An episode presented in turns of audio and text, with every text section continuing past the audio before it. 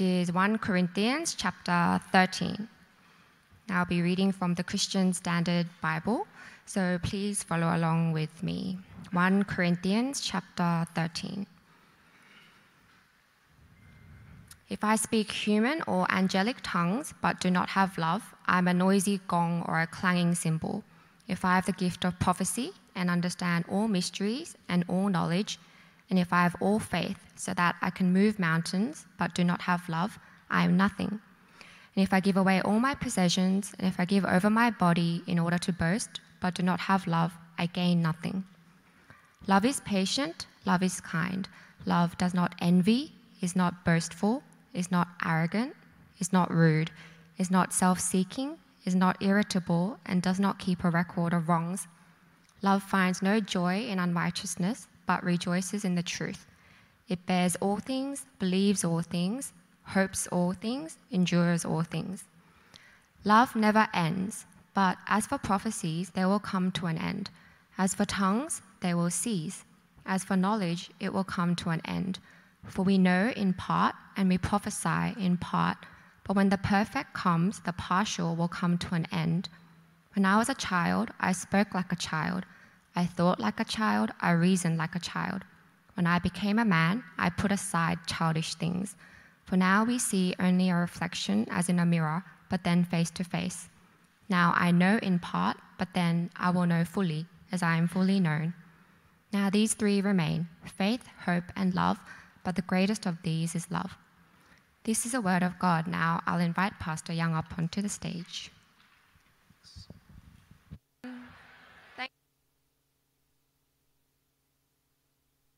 Well, good morning, everyone. Really great to be with you this morning. My name is Young, pastor here at New Life, as you heard. I've got a little bit of a different setup today with our seating. We're trying to accommodate for all the different people that are coming along to service. I think it makes things a little bit louder when we talk. Like, it feels like we have like a wall of noise a little bit. So hopefully it's not too bad for you. We're continuing on in our series through 1 Corinthians, United as One. And so we've been going through this section looking at how God is renewing humanity through true worship. And last week, we looked at spiritual gifts and the way that the Corinthians misuse these gifts. And today, Paul shows us a better way. So how about we pray, and we'll look straight into what that is.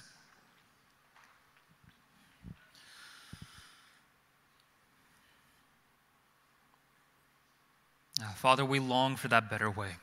We long for your love to shine forth, and we long, Lord, to let ourselves decrease so that you might increase.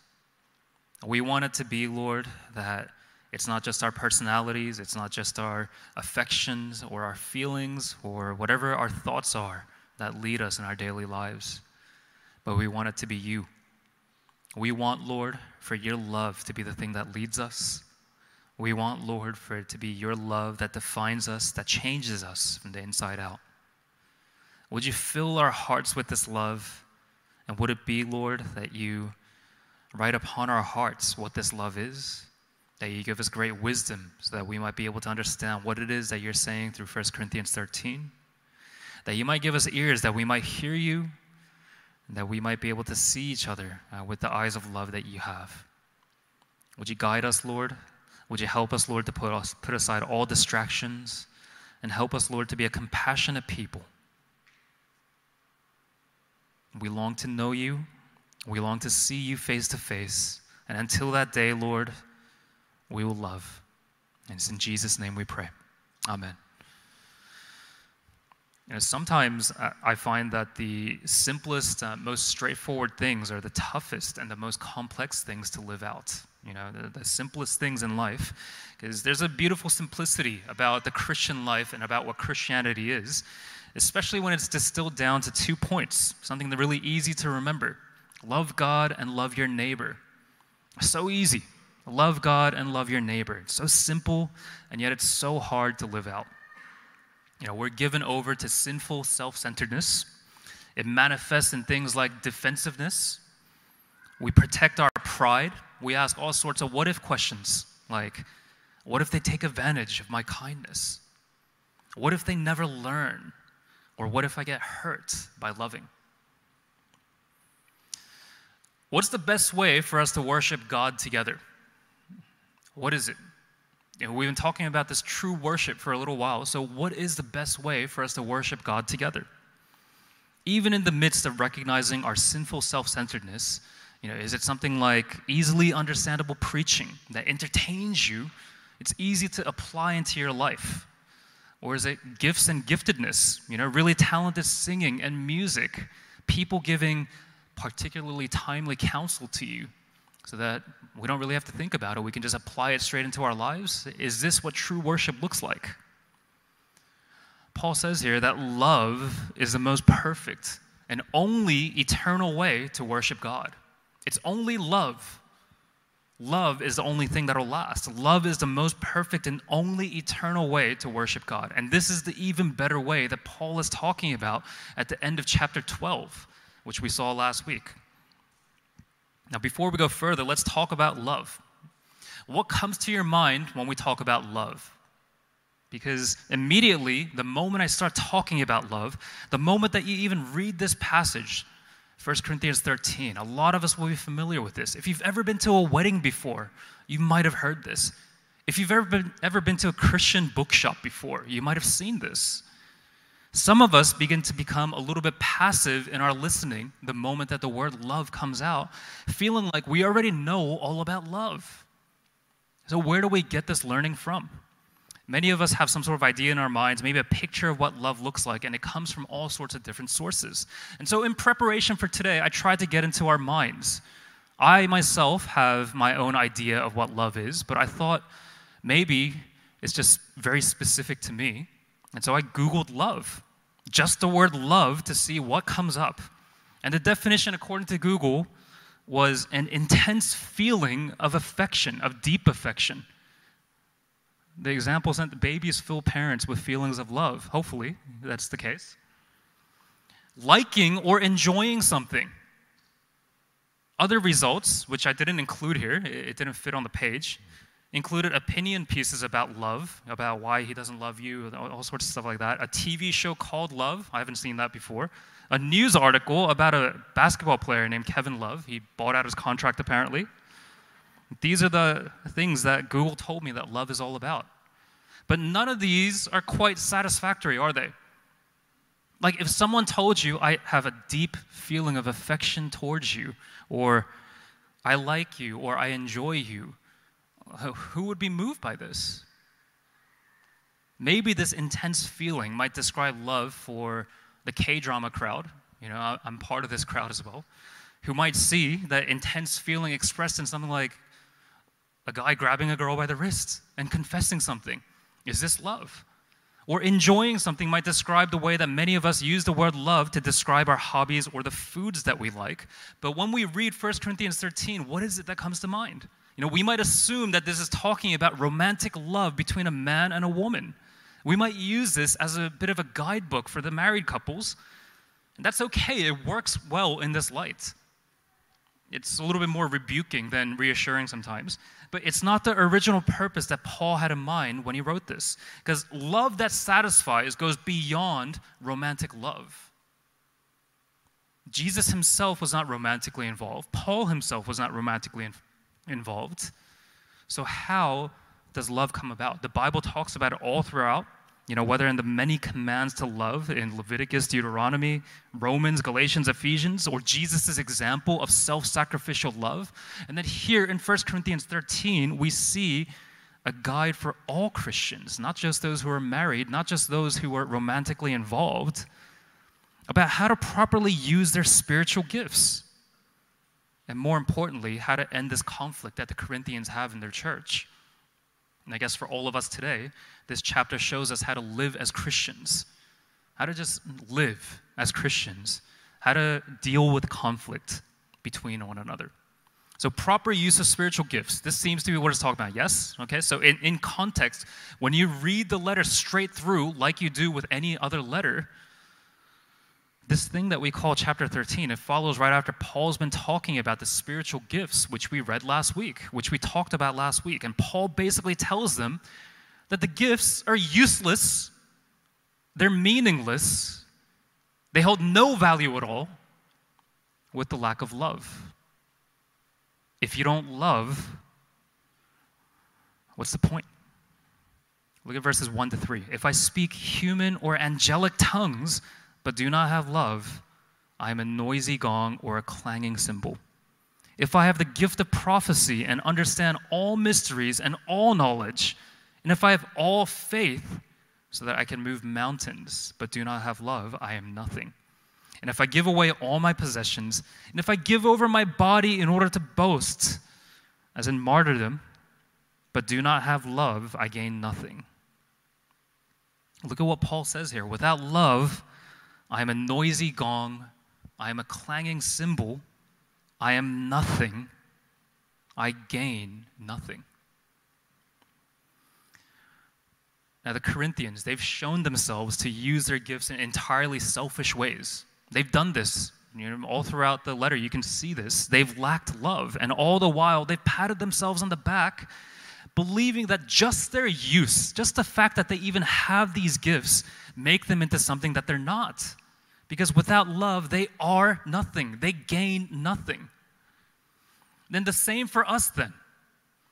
Whatever gifts that we exercise, however we might serve at church, this includes me as well, whatever we do, we might think that God's really pleased with these things, that we'll get a lot of well done, good and faithful servant. But without love, we are nothing. We gain nothing. Even if we take it further and imagine the most perfect version of whatever gifts that we might display, because this is what Paul's talking about here when he talks about all knowledge, all wisdom, all faith. Let's say in our scenario right now in our Sunday service that the most perfect version is of me preaching the most perfect message, the best sermon with the best delivery at the most perfect time for you. Just cut straight to the heart in the most understandable way, right? And you're able to receive everything with great faith without struggling with distractions on your phone or your sleepiness. And you decide to apply it directly into your life immediately. But without love, it's all just meaningless noise. I am a noisy gong. You're a clanging cymbal. And there have been a few times in my life when I'm self-seeking, is not irritable, and does not keep a record of wrongs. Love finds no joy in unrighteousness, but rejoices in the truth. It bears all things, believes all things, hopes all things, endures all things. Who is love for? Like when you read this, who is love for? Who's the one who receives love? Love is all about seeking gain for others. When we love, we seek for others to gain, not for us. So who benefits from your patience? Those that you're patient with. Who benefits from your kindness? Those that you're kind towards. Who benefits from your gifts? Those that you serve with the gifts that God has given you. When you think about what kind of faith Christianity really is, one where we take up our cross daily and we follow our Savior, it's typified by not only our imitation of, but actual transformation to become more like Jesus. So shouldn't our love look like His? We examine Jesus' love, and we can see what our love should look like. You know, one of the most enduring images in my mind and my heart when I think about the love of Jesus is of Him washing all of His disciples' feet, of sharing in His final meal with them. I can't stop thinking about my God on His hands and knees in front of these guys that are going to betray Him. He's stripped down like a slave so that He can wash their feet, so that He can really get in there before He gives them the command to do what? To love one another. Just as I have loved you, you are also to love one another. As He washes Judas's feet, as He washes Peter's feet, He's going to deny Him in a couple of hours, 3 times, and say He never knew Him. Just as I have loved you, you are also to love one another. Whatever you might think about the person that's that you're thinking of when you think about why you can't love that person? Let's move it closer. I know that my Savior, when he went to the cross, he thought about me. He thought about you, fully deserving of his judgment and wrath, and he embodied patience and kindness instead. And he said, "Father, forgive them," as he died. We as followers of Jesus Christ, we should be patient and kind even when we get provoked by others. We should grow in patience without complaint, like Jesus. How long should we be patient for? For as long as Jesus is patient. We should be kind the way that Jesus is, manifesting, just demonstrating compassion and mercy in everything that we do, in our actions. Just like Jesus, God incarnate in the world that he created. He came to this world in a visible way to show love. How long should we be kind for? For as long as Jesus is kind. All of the stuff that Paul lists here, whether it's what love is or isn't, it's based on the behavior of the Corinthians. So it's not an exhaustive list. When we look at this vision of love, when we look at this passage about love, it's not an exhaustive list. Because I'm sure you can come up with other things that love is. But if you turn everything into opposites, you can see why Paul writes about these things, because this is exactly what the Corinthians are going through. This is how the Corinthians have been acting. They've been impatient and unkind with one another. We've seen this. They talk about taking each other to court. They envy each other's gifts.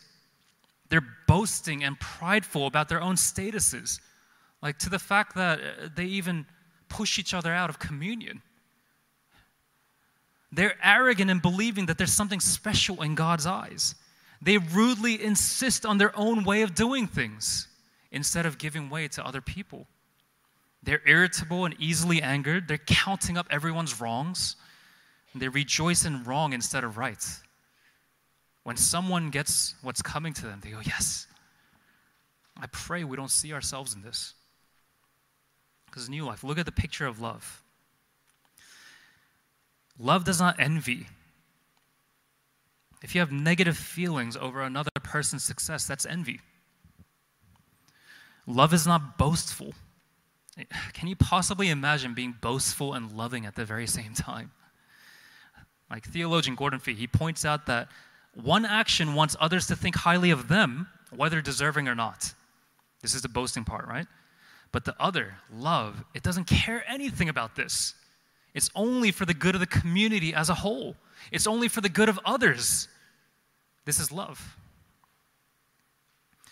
Love is not arrogant, because how can anyone want to put attention on themselves and their self-perceived importance instead of Christ's?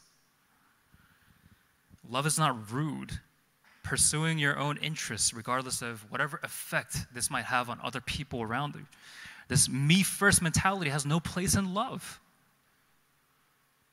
This, I might struggle with this part the most, because I keep thinking, surely I deserve it more, or surely. Love is not self-seeking. In the original language, Paul wrote here, love does not seek its own blank. And you're supposed to fill in the blank for yourself. Love doesn't seek your own whatever. Whatever you want to say, whatever you want to put in that blank. Love doesn't seek it. Love is not irritable. It's not easily angered. It's able to exercise self-control. Those of us with anger issues, this one cuts deep. Love does not keep a record of wrongs, because when we're in Christ, there's no record of our sins against us.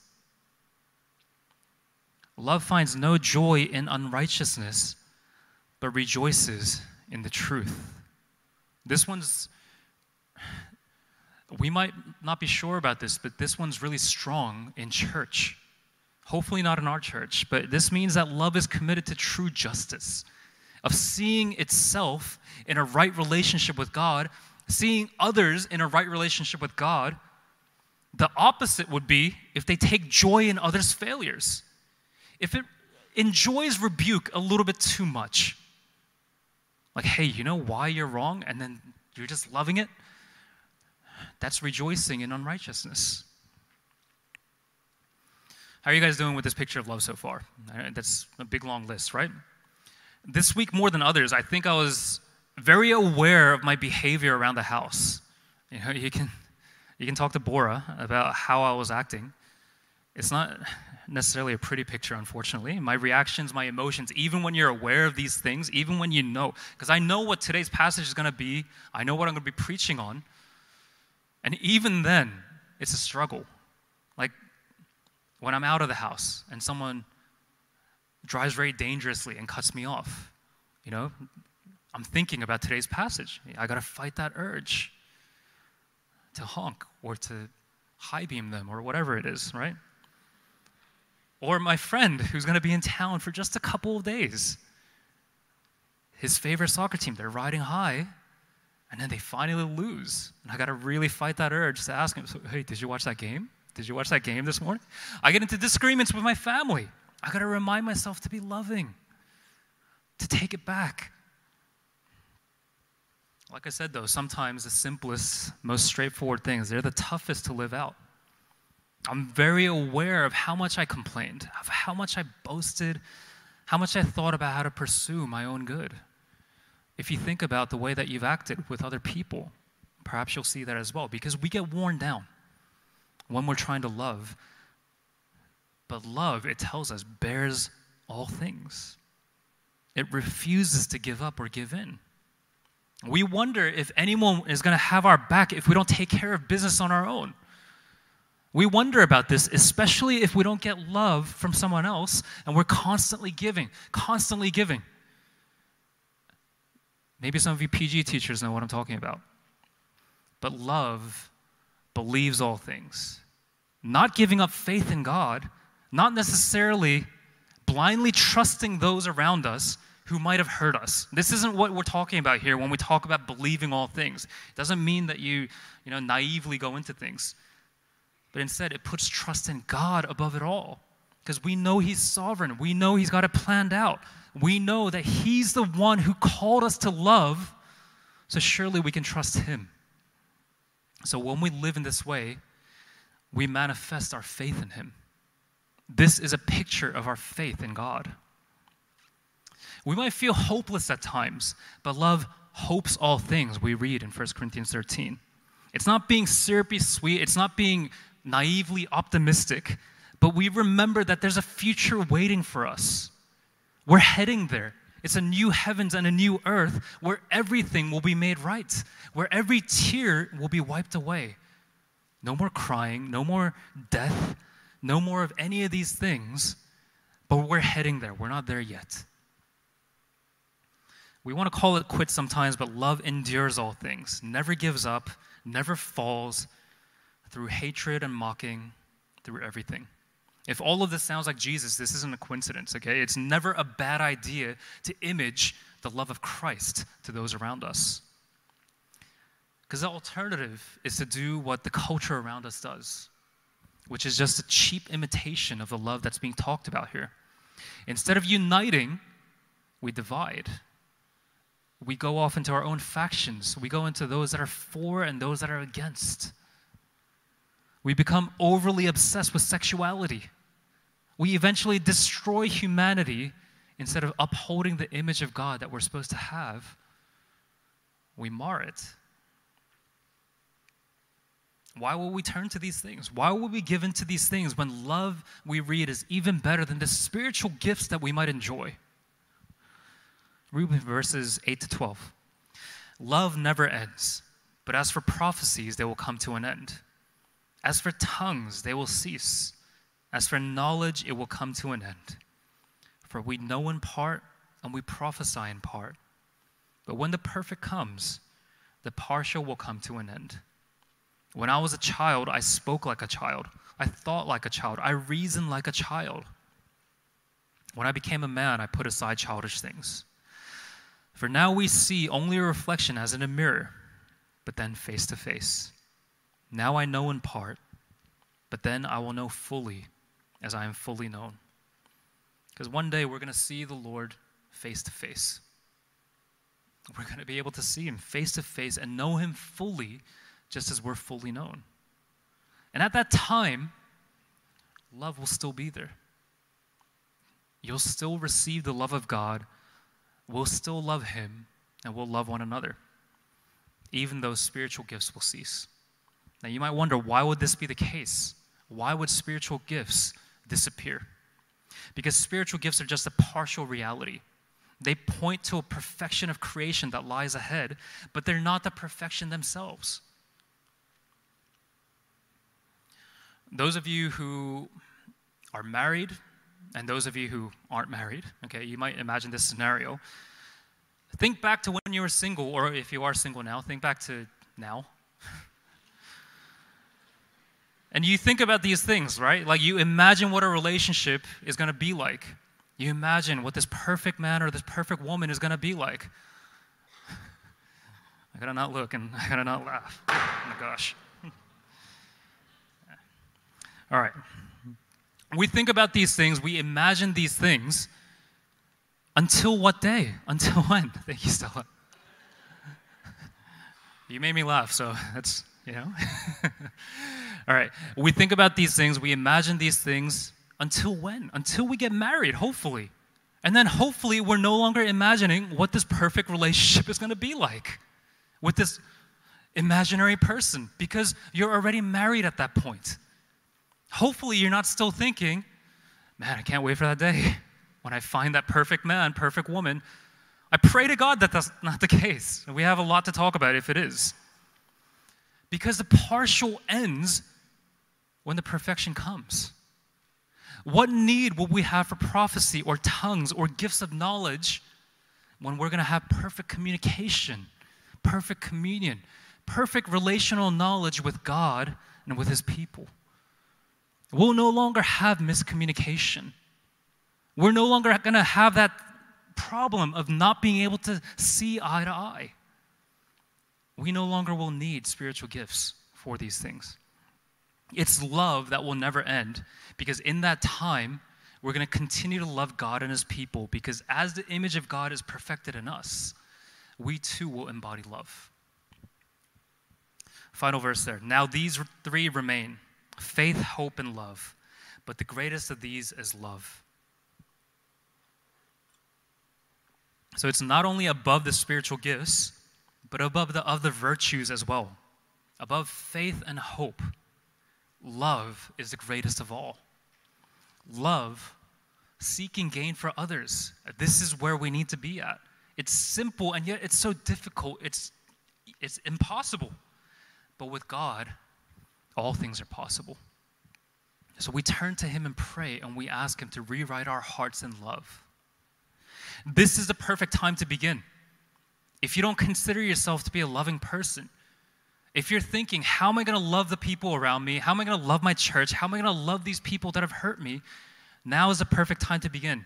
This Wednesday, Lent begins. If you've never heard about Lent before, Lent is the observance of the 40 days that Jesus spent fasting and praying in the wilderness, resisting Satan's temptations before beginning his public ministry.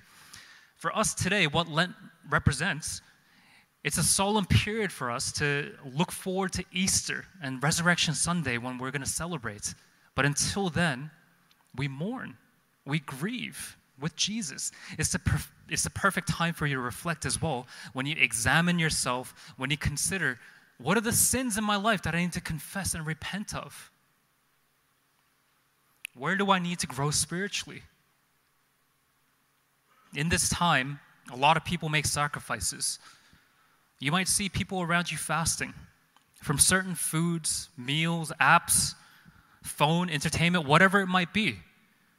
Whatever it is that you have the conviction in your heart, not the conviction of the people around you, but the conviction in your heart as you pray, live in simplicity is the point.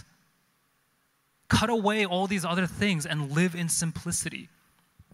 It's great also to start taking part in some spiritual disciplines if you've been struggling recently especially.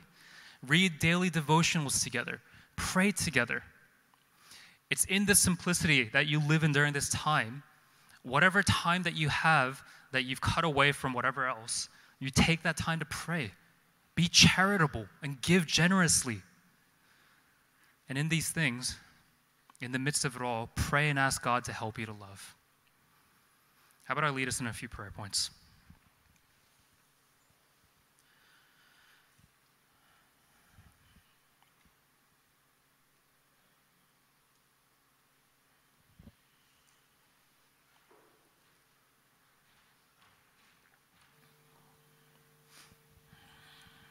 Why don't we pray in this time and ask God to reveal to us what it is in our hearts that we should be giving up? What are the sins that we need to confess and repent of? Because God knows. The question is, do you know? Ask the Holy Spirit to lay it bare upon your heart that you can confess, that you can repent, that you can spend these 40 days from Wednesday getting rid of these things, that you might live a new life. So why don't we spend some time praying for that? Let's pray.